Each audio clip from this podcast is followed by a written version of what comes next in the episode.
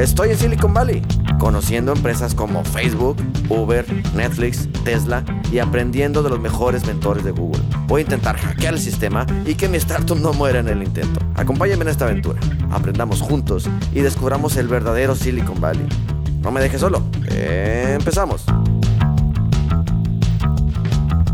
Hola, ¿qué tal? ¿Cómo están? Estamos en un nuevo episodio de Hackeando Silicon Valley. Mi nombre es Jorge Caballero, soy emprendedor, soy escritor, soy programador y estamos intentando hackear a la meca de la tecnología. El día de hoy estoy con un muy buen amigo que es parte de mi equipo, el buen Big Man Laguna. Déjenme les platico un poquito sobre él. Él trabaja conmigo como programador, es un muy buen programador, tiene un gran pensamiento lógico y matemático. Es chilango, lamentablemente. Para los que no sean de México, los chilangos son los que viven en la capital de México, en la Ciudad de México, en la ciudad más grande del mundo. Y normalmente, pues como que no nos caen bien, pero el Big Man es buena onda. Entonces él es Víctor Laguna y está conmigo aquí en Silicon Valley, está viviendo la aventura completa conmigo. Vinimos él y yo de la empresa de Living a Book y estamos viviendo la aceleración, estamos viendo todo el proceso. Estamos aquí, tenemos un cuarto para nosotros, hemos conocido otras startups y pues estamos emprendiendo. ¿Qué tal, Víctor? ¿Cómo estás? ¿Qué tal? Buenas noches. Aquí estamos echándole ganas a ver qué logramos conseguir de esta ciudad, a ver qué aprendemos aquí. Ahora sí que lo que conocíamos, Víctor, de Silicon Valley, pues era lo de la serie Silicon Valley de HBO, ¿no? Era todo lo que conocíamos. ¿Cómo ves ese de ver la serie y luego ya estar aquí? O sea, ¿cómo te sentiste? No, la serie se queda corta, la verdad es que está muy canijo aquí, es información por todos lados y de todos tipos. Quieres absorber todo y pues no se puede, o sea, es impresionante todo lo que hay, hay muchas cosas. Sí, como les platicaba en el episodio pasado, el Launchpad de Google, no, parece llegas al departamento y ya con la cabeza, con el cerebro licuado de tanta información que quieres procesar. Yo creo que de toda procesas el 40% y la retención tal vez es menos, pero es muchísima información y al fin del día el cerebro es un músculo y si creces pues te duelen un poquito, ¿no? Entonces, ¿cómo estabas llegando, Víctor, después de aquellos de la primera semana que fue muy intensa con Google Launchpad? ¿Qué te pareció? Pues la primera semana fue brutal, como pues honestamente traemos el proyecto y ya veníamos listos a la aceleración, pues de repente te sientan enfrente y dices, órale, este tipo cómo está aquí, por qué me habla así tan normalmente, son unos super personajes, la gente de aquí te trata como si tú fueras el próximo Bill Gates o no sé, el próximo Elon Musk, o sea, ellos te tratan genial y te explican todo lo que necesitas saber, te lo explican y tienen muy en claro a lo que vienes y cómo pueden ayudarte, lo tienen perfectamente dominado. Sí, mira, eso es algo también que yo noté, como dice Víctor, como no saben si vas a ser el próximo Mark Zuckerberg, pues te tratan bien, o sea, no importa quién seas, no importa de dónde vengas, nosotros venimos de México, de una ciudad pequeña, pero los mentores que son de Google o que son de otras partes, con empresas con gran trayectoria, que realmente saben de lo que hablan, te tratan muy bien. ¿Y por qué? Porque no saben si vas a ser el próximo unicornio, el próximo genio de Silicon Valley, ¿no? Entonces, eso está muy, muy interesante. Y realmente tienen una cultura de compartir, tanto los mentores como todas las startups que están aquí en GSB. Tienen una gran cultura que compartir. No son como nosotros los latinos, ¿no? Que de repente somos un poquito egoístas y que como que no queremos compartir o que nos da miedo decir lo que hacemos porque nos van a robar. No, la verdad es que sí, como latinos nos falta mucha comunidad. Es bien raro darte cuenta cómo, o sea, aquí el director ejecutivo de una superempresa está sentado al lado tuyo y te habla como si nada y te pregunta cuáles son tus dudas y te las aclara, te las responde. Para que esto pase, al menos en México, y difícilmente, y todavía mucho más difícil en Matamoros, o sea, que un empresario se dé el tiempo de enseñarte solo por gusto, híjole, o sea, creo que no nos veo ahí en bastantes años más, de perdido 20, 30 años, hasta que nos caiga el 20 de lo que significa ayudar a los demás. Aquí lo tienen claro. Sí, y tenemos, ahora sí que bajar la información, bajar este modelo de pensamiento para Latinoamérica, para empezar a cambiar esos modelos mentales y empezar a ayudarnos unos a otros para crecer más. Ahorita como nos estamos acomodando Víctor y yo, es que pues, él es el programador, es el que se encarga de toda la parte de operación, de crear las apps y el engine que estamos creando un nuevo engine, y yo pues me dedico más a la parte de hacer los contactos, mandar los correos, empezar a hacer más el relaciones públicas y todo eso, y esa es la forma ideal de estar trabajando en una aceleración, que sigas produciendo, que sigas trabajando en tu producto, porque al final del día eso es lo que tienes que hacer, trabajar en tu producto, y todo se resume en tener un buen producto. Y la otra parte, aprovechar el ecosistema y hacer las conexiones necesarias. Algo que no me tocó a mí, pero que le tocó a Víctor, es ir a conocer adentro las oficinas de Facebook. Yo estaba en unas reuniones y no pude ir, pero Víctor sí pudo ir, los llevaron aquí de GSB. ¿Cómo lo viste? O sea, ya me platicaste más o menos, pero platíquele a ellos cómo está Facebook, cómo es entrar, cómo se siente el ambiente en estas nuevas oficinas que están en Menlo Park. Híjole, pues lo primero es que yo no pensaba ir. De hecho, ese día, como no estaba Jorge aquí con nosotros en el departamento, yo dije, no, pues me voy a quedar aquí en el depa. ¿Para qué voy? ¿Para qué desperdicio una hora de camino? Mejor me quedo a trabajar. Entonces, pues, al final me convencieron, dijeron, vamos a la oficina. Total, llegamos.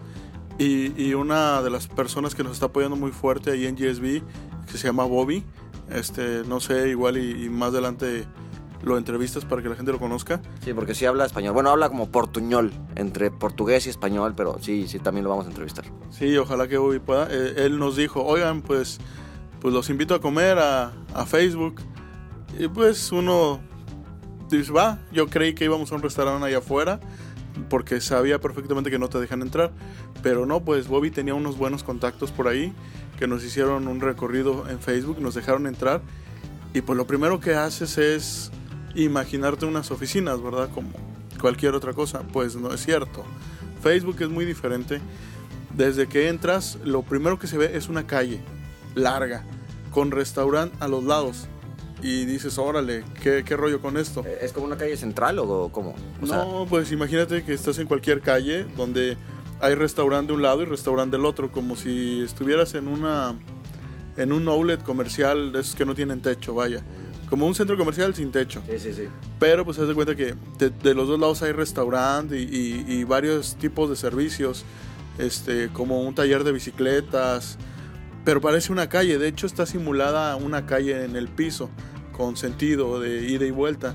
¿Es la que se llama The Hacker Way? ¿O no? Porque yo vi una, cuando yo fui por fuera a mí no me dejaron entrar, porque fue otro día, nomás me tomé la foto en el símbolo de like, pero me dijeron, no señor, no puede entrar porque necesito ser invitado por alguien de aquí de Facebook. Entonces pues no pude entrar, pero había una calle que se llamaba The Hacker Way, no sé si es esa, ¿no? Oh, la verdad no puse atención en el letrero de la calle, pero sí aparenta ser una calle. Aquí lo extraño es que no hay otras calles que corten esta. En lo que pasa es que es una simulación de exterior, porque realmente estás dentro de un edificio. Entonces, una vez que cruzas la puerta de seguridad, no puedes salir a ningún lugar por ninguna otra parte. Bueno, hay otras puertas de salida, ¿verdad? Pero me refiero a que comúnmente tienes que regresar por donde entraste para volver a salir. Es como para engañar a la mente de que piensen que salieron a comer, ¿no? Exactamente, literalmente engañan a la mente, engañan a la gente de que te hacen creer que estás afuera, porque yo no me di cuenta que estaba adentro hasta que lo analicé. Me di cuenta, no, pues estoy atrapado aquí en Facebook.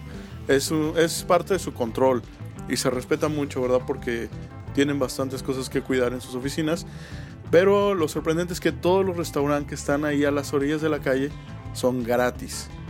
Básicamente puedes comer cualquier cosa que te imagines en restaurante, ya sea de tipo callejeros como hamburguesas al carbón o hamburguesas que cocinan con humo, hasta un restaurante gourmet o no sé. Los veganos, ¿no? Para los hipsters que no comen gluten y cosas así, ¿no? También. Hay exactamente para todos y hay también para postres.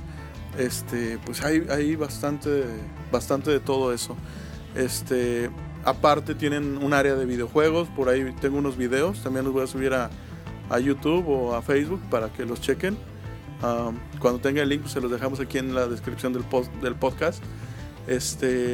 Y hay una pantalla gigante en donde ponen los cumpleañeros, los anuncios especiales, y está la tienda de souvenirs donde puedes comprar cosas que solamente puedes comprar en esa tienda. O sea, es una de las cosas más maravillosas, ¿verdad? O sea, ese tipo de gorras o vasos o cuadernos solo los encuentras ahí. Está muy chido. Según tengo entendido, Mark sí anda por ahí trabajando. Digo, a lo mejor no todos los días, pero de vez en cuando sí anda ahí Mark Zuckerberg. Tiene su oficina ahí y se supone que ahí es donde trabaja, ¿no? Ahí en las oficinas de Menlo Park, que están a la orilla de la bahía. Sí, de hecho no le avisaron que fui, si no me hubiera bajado a saludar, ya ves. Nos conocemos de hace años. No, pues la verdad es que también tiene una zona privada. Te digo, todo esto es una simulación, porque si pones más atención te das cuenta que en las partes altas de los restaurantes están las oficinas. Ahí todo está todavía más restringido el acceso. A pesar de que ya te dejaron entrar, todavía no puedes entrar a muchos lugares, no puedes ir a hacer muchas cosas. Pero sí, me imagino que ahí debió de haber andado. Sí, de hecho me marcó y dijo, oye, me acuerdo cuando fui con Víctor a comer quesadillas sin queso allá al DF y unos tacos de carnitas, y me marcó, ¿eh? Bueno, entonces, pues es una buena experiencia. Espero me toque a mí también entrar a Facebook y a Google, a Netflix, a otras empresas. Para conocerlos porque pues como turista, pero más para verlos de manera objetiva, de ver cómo trabajan, cómo es el ambiente, por qué hacen lo que hacen, como esto que menciona Víctor, de que pues se engañan la mente para que piensen que están afuera, para que se oreen, que se olviden un poquito del trabajo, porque si es un comedor interno con la misma luz de las lámparas blancas como de oficina, pues no van a sentir que salieron. Entonces la mente no se despeja y la productividad baja. Y estas empresas buscan mucho la productividad, la salud mental de los empleados y cómo hacerlos más productivos con muchas cosas que hagan más feliz su estancia en las empresas. Entonces, tienen también cuartitos para que se avienten siestas, algunas hamacas y cosas por el estilo. Entonces, eso es muy, muy importante, la salud mental de los empleados. ¿Qué otra cosa, Víctor? ¿Qué otra cosa hemos visto aquí? No sé si ya les platiqué de los Teslas, pero cuando llegamos a Silicon Valley, pues yo solamente una o dos veces había visto algún carro Tesla. Y aquí, pues cada que vamos a la oficina lo vemos, pues yo creo como unos 20 Teslas, ¿no? Y hasta nos cansamos de verlos. Sí, yo admiraba mucho este carro Tesla, me fascinaba. También cuando lo llegaba a ver, hasta me acuerdo haberme tomado fotos por donde lo vi estacionado ahí en Brownsville, en Estados Unidos. Aquí ya me harté de ver Teslas, o sea, cada tres carros que pasan al lado tuyo, de cada tres, dos son Tesla.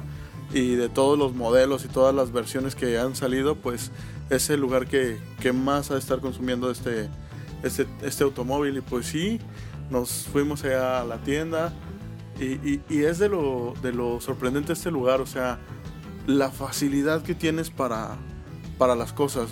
Nos pudimos subir al Tesla, sentarnos, pues checarlo, moverle y todo, muy padre. Sí, de hecho yo me registré, me dijeron, oye señor, ¿está interesado en un auto? Sí, claro que sí, me registré y me invitaron a un test drive. Voy a tal vez manejar un Tesla en 2 días, a ver qué tal se siente. Dicen que pues, es algo raro también, que no tenga, que no se escuche ningún ruido, y pues vamos a ver qué tal. Entonces, hay 3 modelos, actualmente es el modelo S, que es como que el de lujo, el deportivo, que corre muy, muy veloz. Creo que no sé cuál Ferrari le ganó. Está el modelo X, que es como una camioneta hasta para 8 personas, el que se abre con alas así como de gaviota, que está muy padre el ver cómo se abren. Y está el nuevo modelo Serie 3, que es el más barato, que está como en $35,000. El S, que es el deportivo, está como en 80.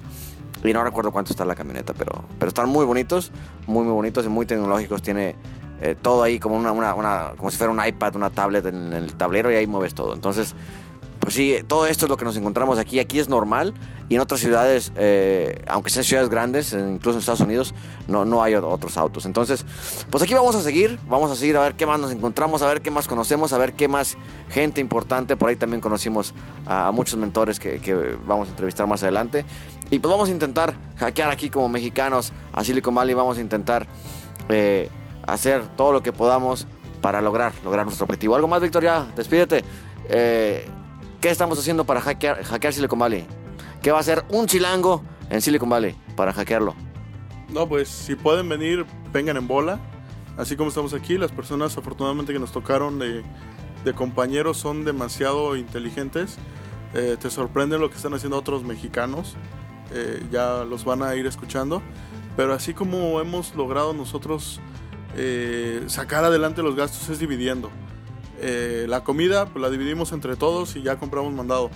El transporte también, entre todos se paga la gasolina, entre todos se paga el vehículo, entre todos se está pagando la mayor parte de gastos fuertes y ya ponerse muy bien de acuerdo para que todo sea más fácil. Échenle ganas y pues vénganse aquí a Silicon Valley, se van a sorprender. Yo no puedo creer todavía, he estado ya dentro de Airbnb, he estado dentro de Dropbox, he estado en Facebook, he estado ya en Google y también en la tienda del App Store. Ahí todavía no nos han dejado en el Apple Park, todavía no nos han dejado entrar a las oficinas, pero estamos insistiendo a ver en qué momento lo logramos. Sí, pues muy bien, vamos a ver cómo avanza esta aventura. Sigan escuchando los nuevos episodios. Vamos a tener mucha más información, muchas pláticas, muchas informales, muchas un poco más educativas, pero pues, síguenos.